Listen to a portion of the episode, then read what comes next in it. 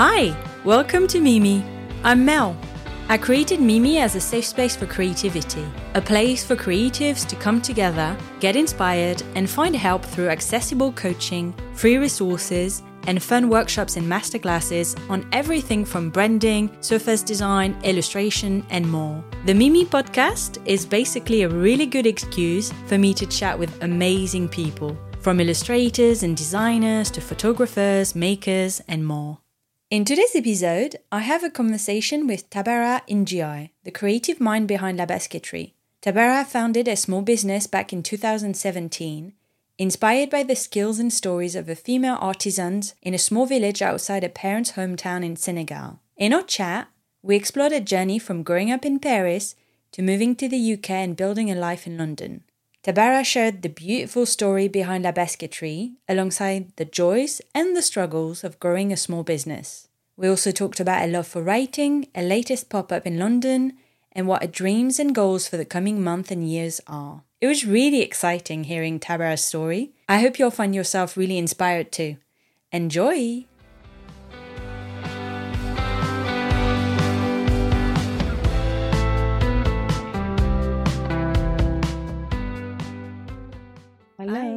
How are you?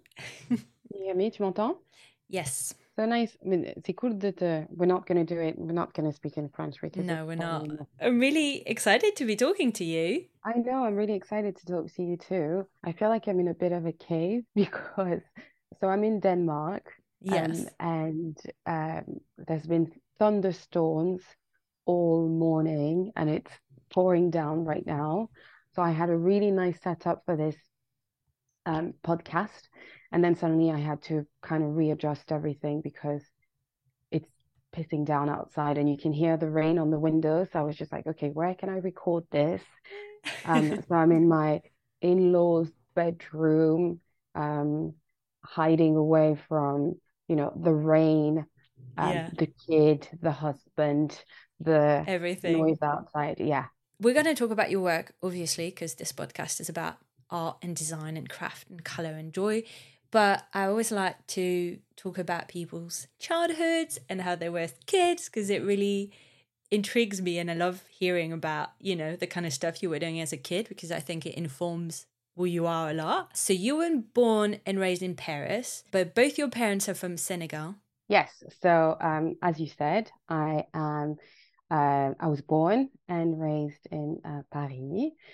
Both of my parents are from Senegal, um, and to be a bit more precise, um, a region called Thiès, which is really well known in Senegal for all its craftsmanship. So, um, you know, you had a lot, you have a lot of wood carving. Um, you, um, back in the day, there was a huge tapestry factory there, and um, one of the main things um, Thiès is known for is baskets, which I'm sure, well, not sure, but I know we will discuss this a bit more um, later. So I would say I grew up in a house where we were always um, appreciating handmade things. My brother, my sister, and I, we would spend our summers um, back in Senegal. And um, I think from a very young age, going to local markets, we would always, you know, see and admire a lot of things that are handmade.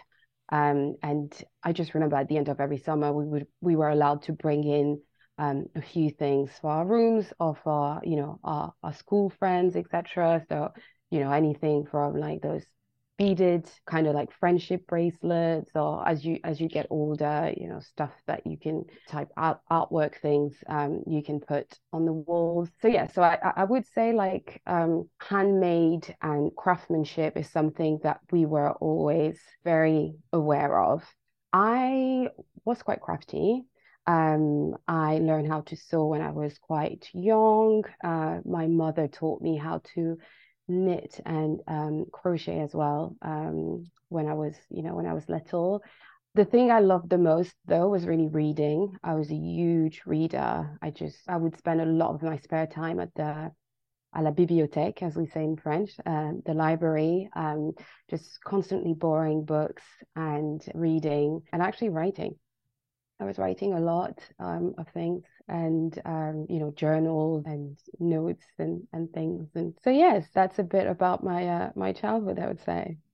What did you like reading? Was it fiction or was it non-fiction? Do you remember what fiction. you really loved? Yeah fiction. Fiction. Yeah i loved fiction. I actually loved to write my own short stories um, and um, yeah i think it was just the you know being able to escape um, in a book um, to me was just like the you know the most the most amazing thing ever. And i also remember you know when we would plan our um, summer holidays you know like summer holidays are eight weeks and you know you're going you know we would go to senegal for four weeks and i, I always be like oh i can only bring four books.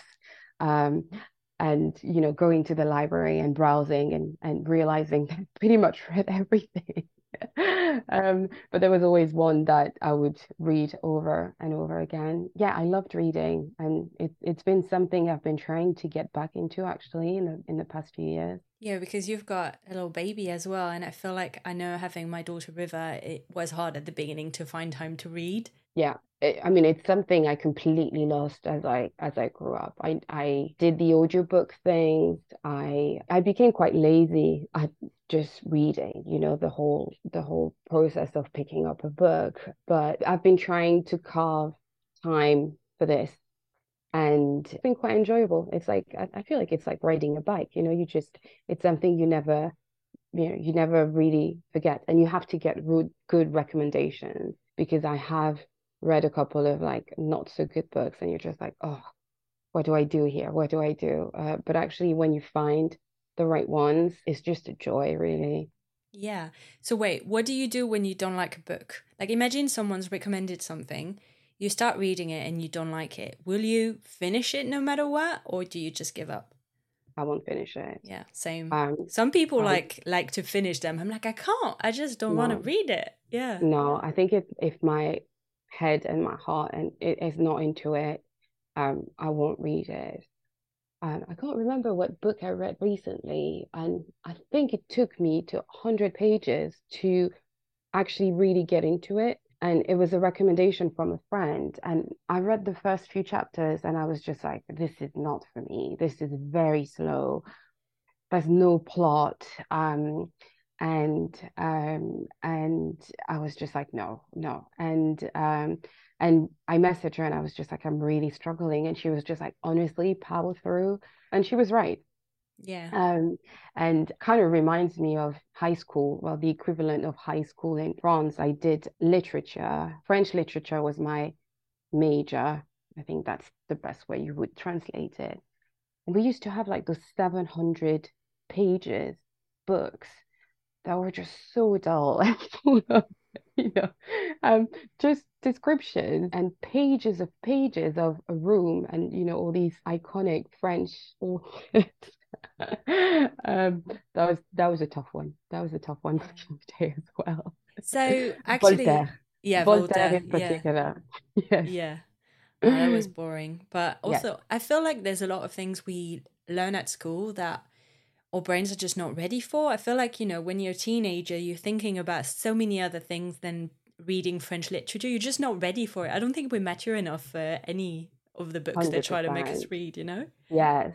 Um, it's really funny. I was um because I was just back in France a couple of weeks ago and um, you know, it's end of year exams and all of that. And they were talking about um philosophy and I used to have seven hours a week of philosophy when I was in high school. And it was blocks of four hours. So it was, I think it was four hours and then three hours another day of the week. That was just the toughest thing to get through, to sit through a philosophy class, you know, that long.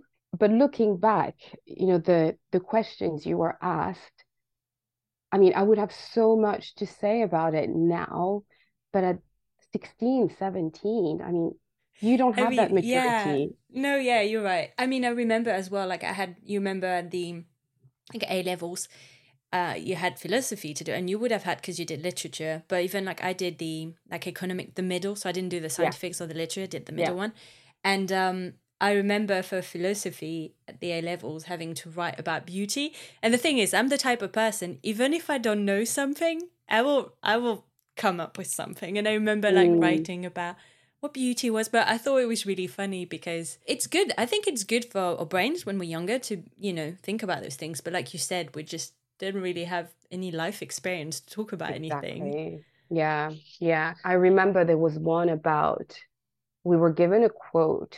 I don't know the exact quote because obviously that was a long time ago, but it was something about there's no present without the past or something, you know, something along those lines. And at that time, I was just like, I don't know. Like, you know, you had to like, it was just that quote and you had to write an essay of, I don't know how many words. And I was just like, this is really tough. Whereas now, I feel like with all the life experience I have, or you know, the traveling, the maturity, you know, etc., there would be so much more I could I could write about it. So yeah, those days. yeah. So there's a couple of things I wanted to ask you that I find really interesting. You were saying that your mom taught you to do a lot of craft like sewing and knitting and all these things, but then you loved reading and doing other things. I wonder if you because now you're back to doing a lot of these things that your mom taught you. And for me, coming from a family of designers and having been taught a lot of design stuff when I was a kid, there was a period as a teen where I kind of rebelled against it and didn't want to do it. I was like, I'm going to be a travel photographer and not do design, leave me alone, you know. And I wonder if you had that as well, where you kind of rejected it a bit and then you were like, no, actually, I need to embrace this because this is who I am and I love it. Yeah, 100%. I think definitely happened when I was a, a teenager. You know, you just have other interests. You just, you know, go out with your friends and life and growing up. Um, and um, I didn't really fully appreciate the positives of crafting and you know having a, a, hobby really you know? Your hobby was kind of meeting up with your friends and doing this and that. So yeah so it's been really interesting to go back to this in a way. And i remember actually from 2020 i was having that conversation with a lot of people uh, when you know everybody was at home and when I started doing you know the DIY kits and the um, Zoom classes because early on I was I was doing them free. And people because we were talking um, to each other um, people always used to say to me yeah I used to be quite crafty when I was young and then it's just something that I left behind. So it's really nice actually to reconnect with that part of myself.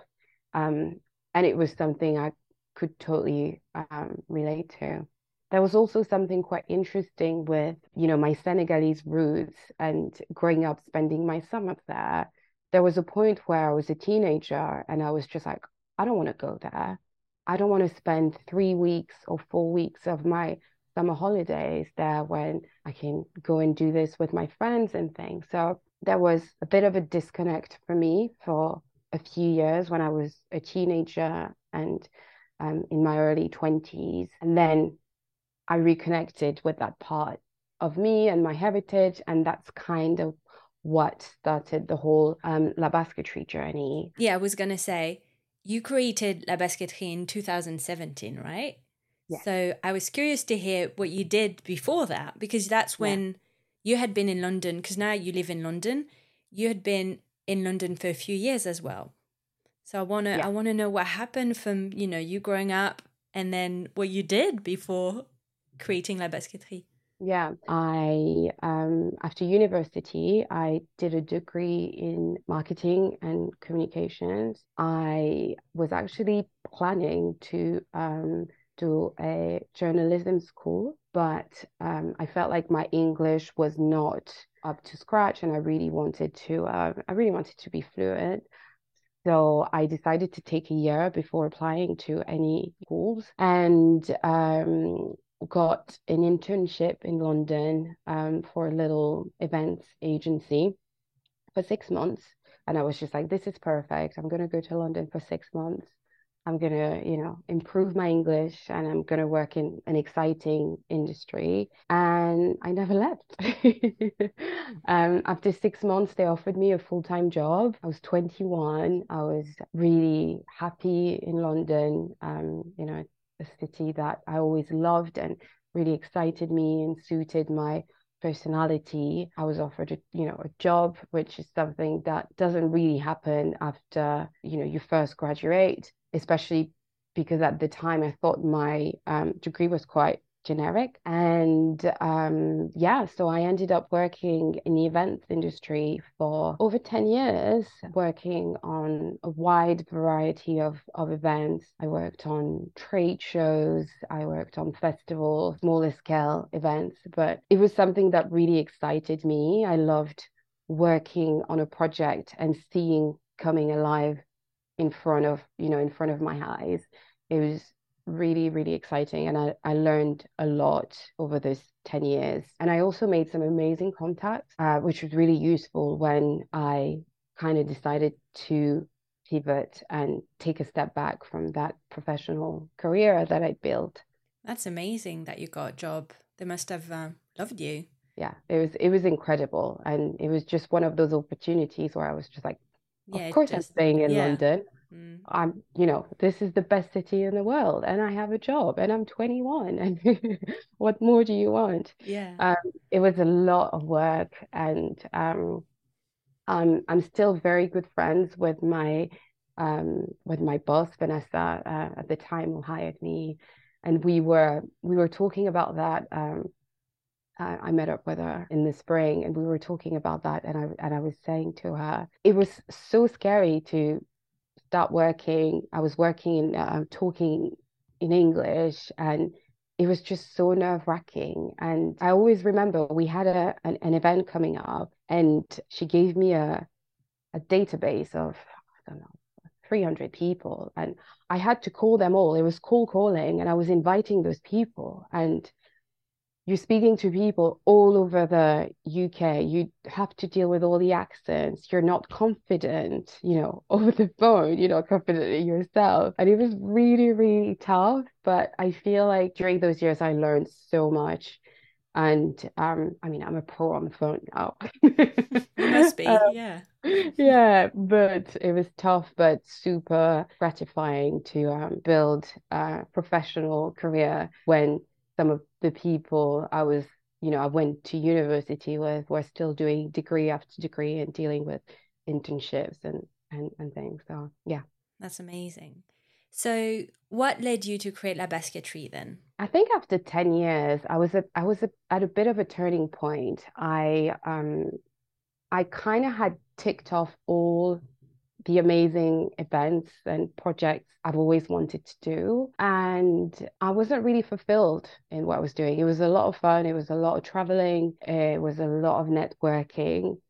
And um, I just felt really disconnected from all of that. And at that time, I ended up planning quite a big trip to Senegal with my mom and my sister. I hadn't been back for five or six years, I want to say. So it was quite a long time. And in between two big events I had been working on, um, we did that trip and it was amazing. I felt really, how to explain, I felt really, um, I felt really at peace there. I felt like I was really refinding myself and it was amazing. It was an amazing trip and there were so many things, you know, I mean, obviously beyond seeing family and, and, and all of that. It was everything. I felt very inspired while I was there. Long story short, my sister and I were actually buying some baskets to take back to um to our homes.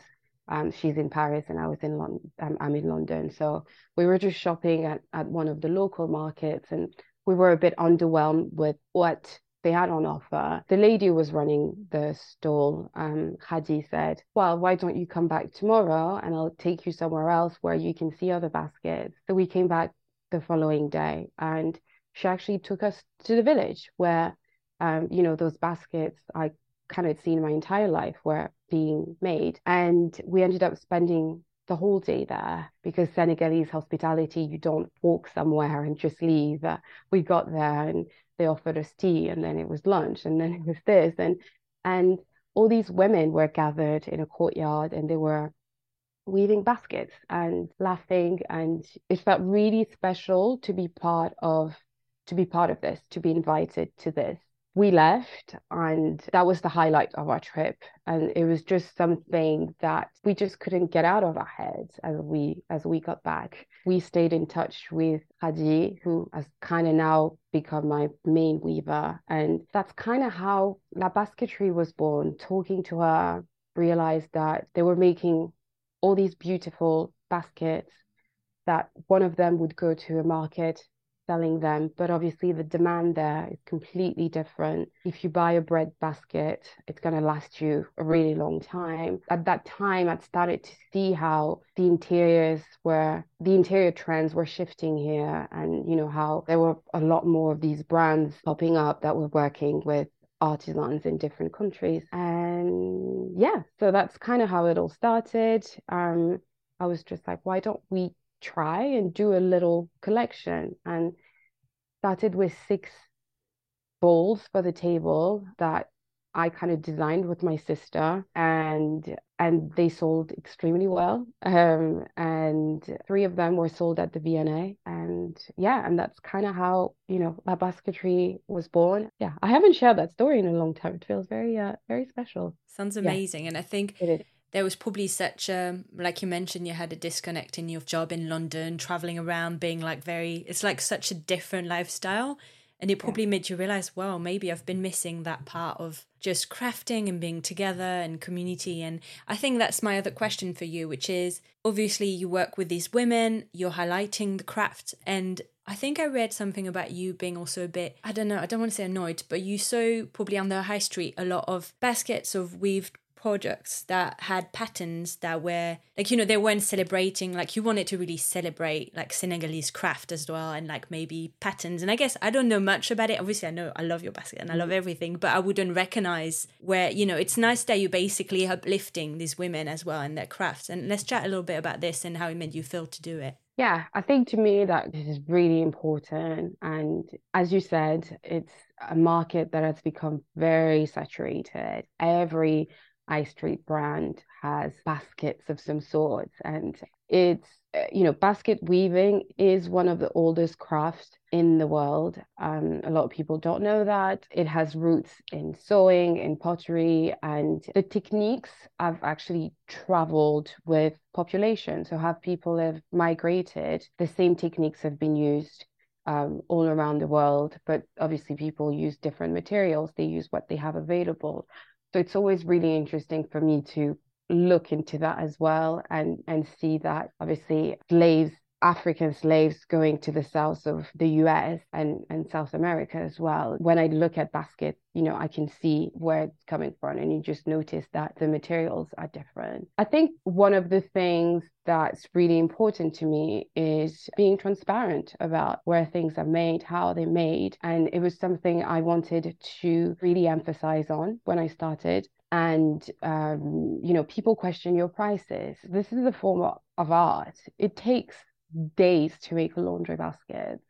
And when I started running my own workshops, and people were asking me, well, what can I do in two hours? And I was just like, well, you'll probably make a little basket for a cactus. And um, so imagine how much time and how much effort has gone into building that laundry baskets you have in your home. I really wanted to be transparent um, about the process and I seen some of the techniques and materials from Senegal being imported and used other places, but I really wanted to as well educate people on their roots and where it's from. I mean, there's the craft and the making, and then the transporting. I feel like people are just used to paying such cheap prices for things that are like mass produced that they just don't realize what comes into. I think it's changed though. I'm saying we're saying that, but like in the past few years, maybe I feel like it's slightly changing.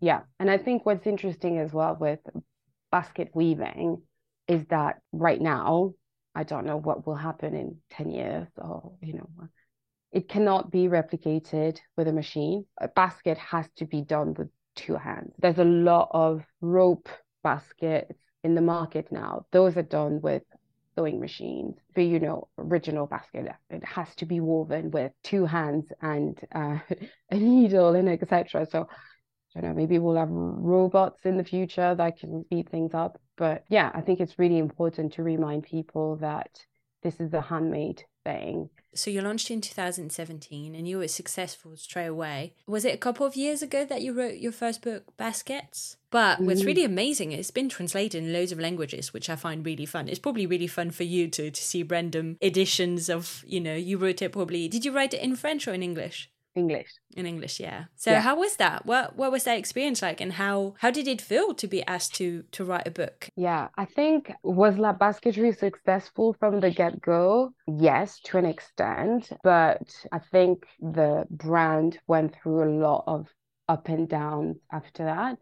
I think the fact the thing that really helped was there was really a brand story without what I was building and a personal story. And I think a lot of people related to that and i think that really helped me when i when i started the brand because you know i have all these roots obviously like my senegalese roots and direct relationship with the women i work with so i think that really helped me um, as I started. And as I was spending more time there, the way my brain functioned and my crafty mind, there were some things I wanted to do, but I just didn't know if it was feasible. And um, so I kind of started to learn how to weave baskets. And I think I developed my own style using different materials, some stuff that I like, etc., etc.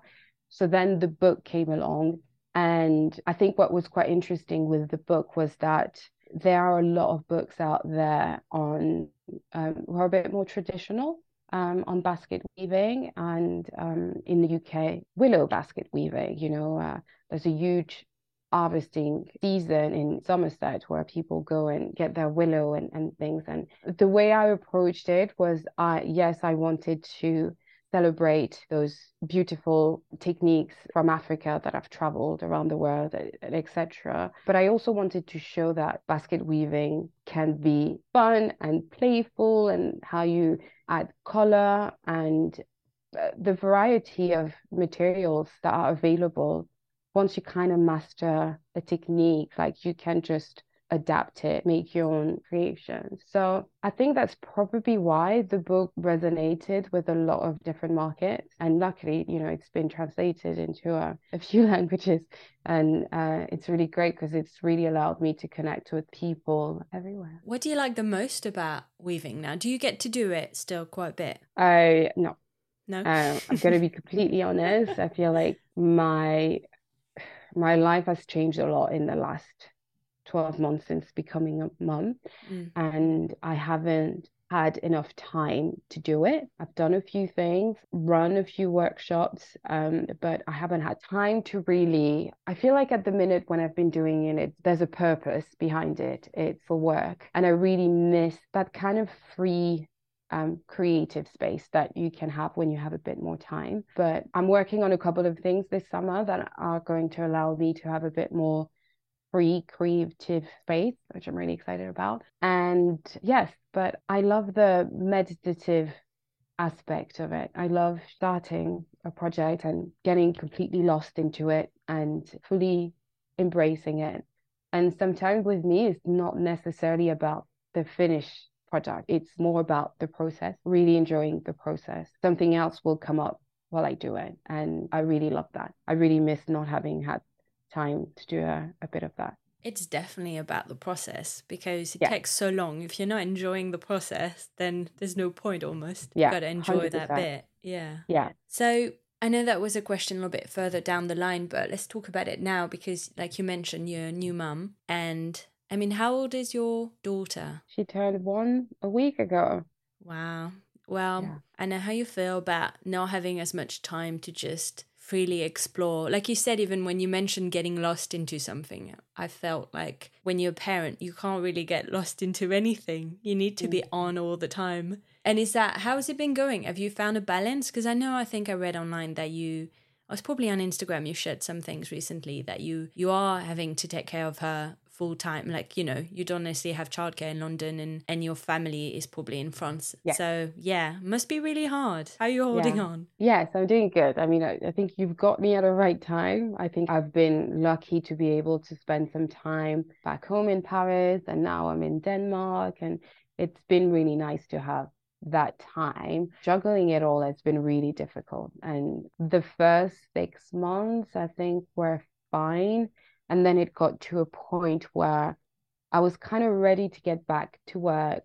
And you realize that you can't do everything that you used to. And I used to have a lot more, as I said, free creative space where you're able to develop new ideas. And I feel like when I work, there's a goal at the end of it. I'm not a free spirit where I can just think about an ideas for, you know, a few days. It's like I have that block of time. I need to make something happen. But yeah, definitely been challenging. And I really needed the time that I've had for the past few weeks. I'm very, very headstrong. I mean, people have offered help, but I've always been like, I can do it. I can do it. I can work while my daughter naps and I can do this while my daughter naps. And I've been asked to do things that I should have said no to. And I said yes. And I've overstretched myself. And it really got to a point where I was just like, I need to see really what I need to prioritize here. And um, I love being a mom. I love this new chapter of my life,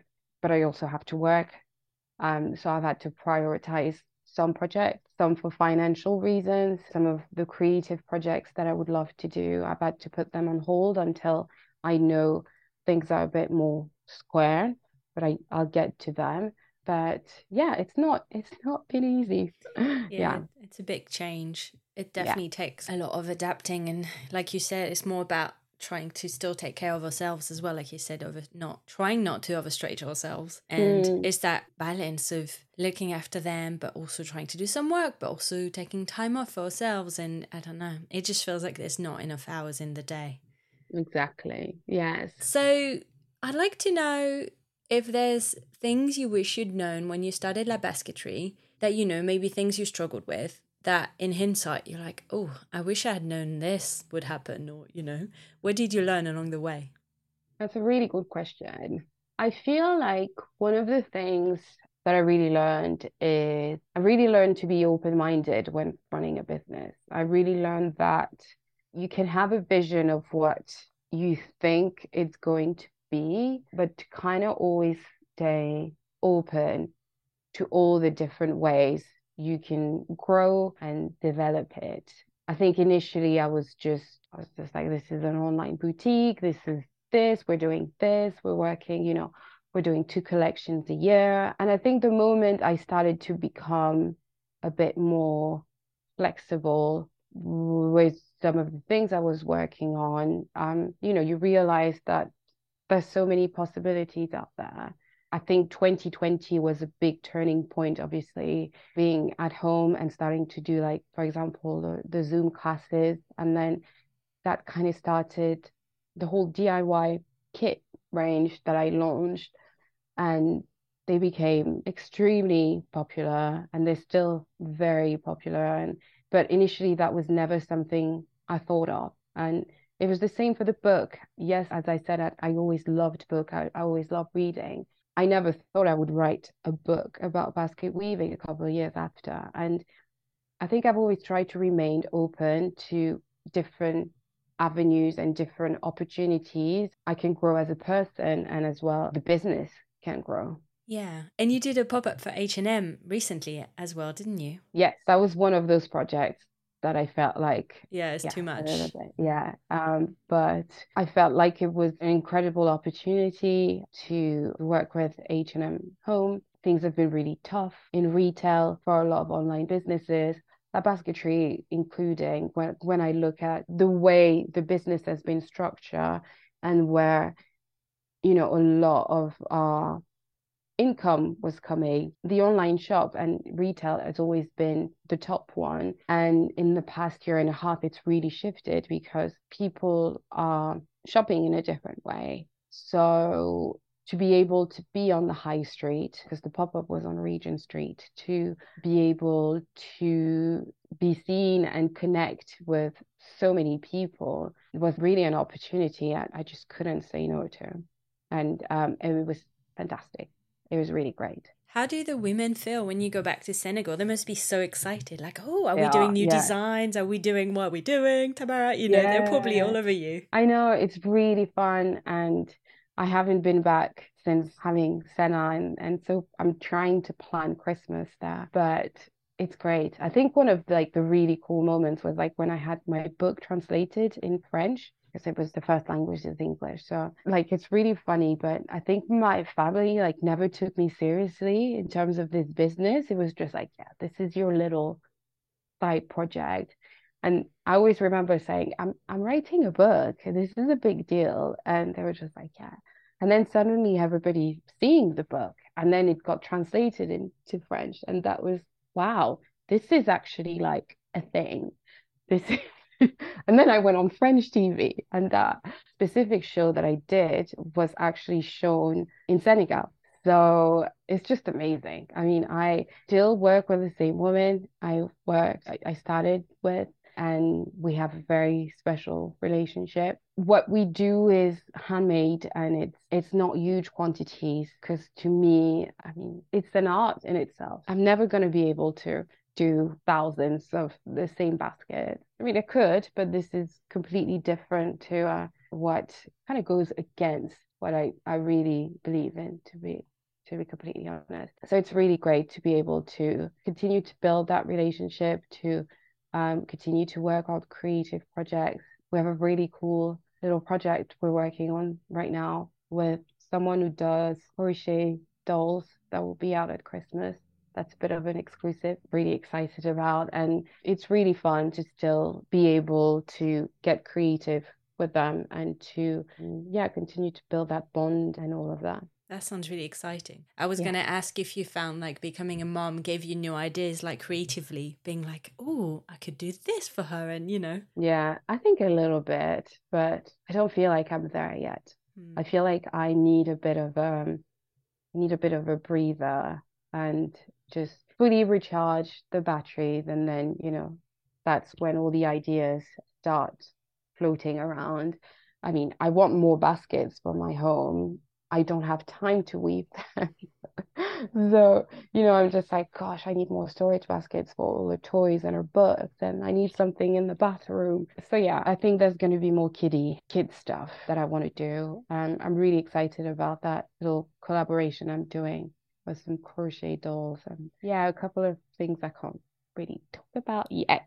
I was going to ask. I was going to say, what are your like projects and upcoming things coming? But yeah, it's fine. You can keep it a mystery for now. Yeah. One of my last questions is about you have any wild, wild dreams for the coming years? It's really interesting because I feel like when I started this whole thing, I had big dreams and I still have big dreams, but um, you know, when you talk to, you know, when you talk to people and more businessy people, business mentors, etc. I had huge dreams, and then I realized that what I'm building is something very personal in a way, although it's it, it is shared with the world. So there's only so much we can do and we can create when it's something that's handmade. So I love to say that my dreams are more like down to earth. And I don't have wild dreams, you know. I'm I'm very I'd love to write another book.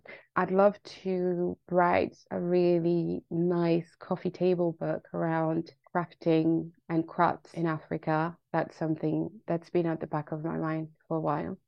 But I don't have wild dreams. No, I think my dreams are very, you know, down to earth. I think I I, I want to continue to you know shine light on Senegalese craftsmanship. Feel very fortunate to have built a lovely community of customers or students or people who've done my workshops. They're very loyal and they support me in a lot of different avenues that this creative journey has taken me on. So I hope this community continues to grow and yeah. That sounds lovely. And I was going to say, maybe you can write fiction as well. Come back to your roots. Maybe you'll write a little fiction fiction story for your daughter. Yeah, I'd love to do that. Um, I'd love to do more writing. I think on a personal or selfish, selfishly. It's not well. selfish. Yeah. I think I think we need it, and it was something I was discussing with friends. It's like we are mums now, but we still need to nourish ourselves and be creative and do what we love because that's what makes us better mums anyway. I don't think it's selfish.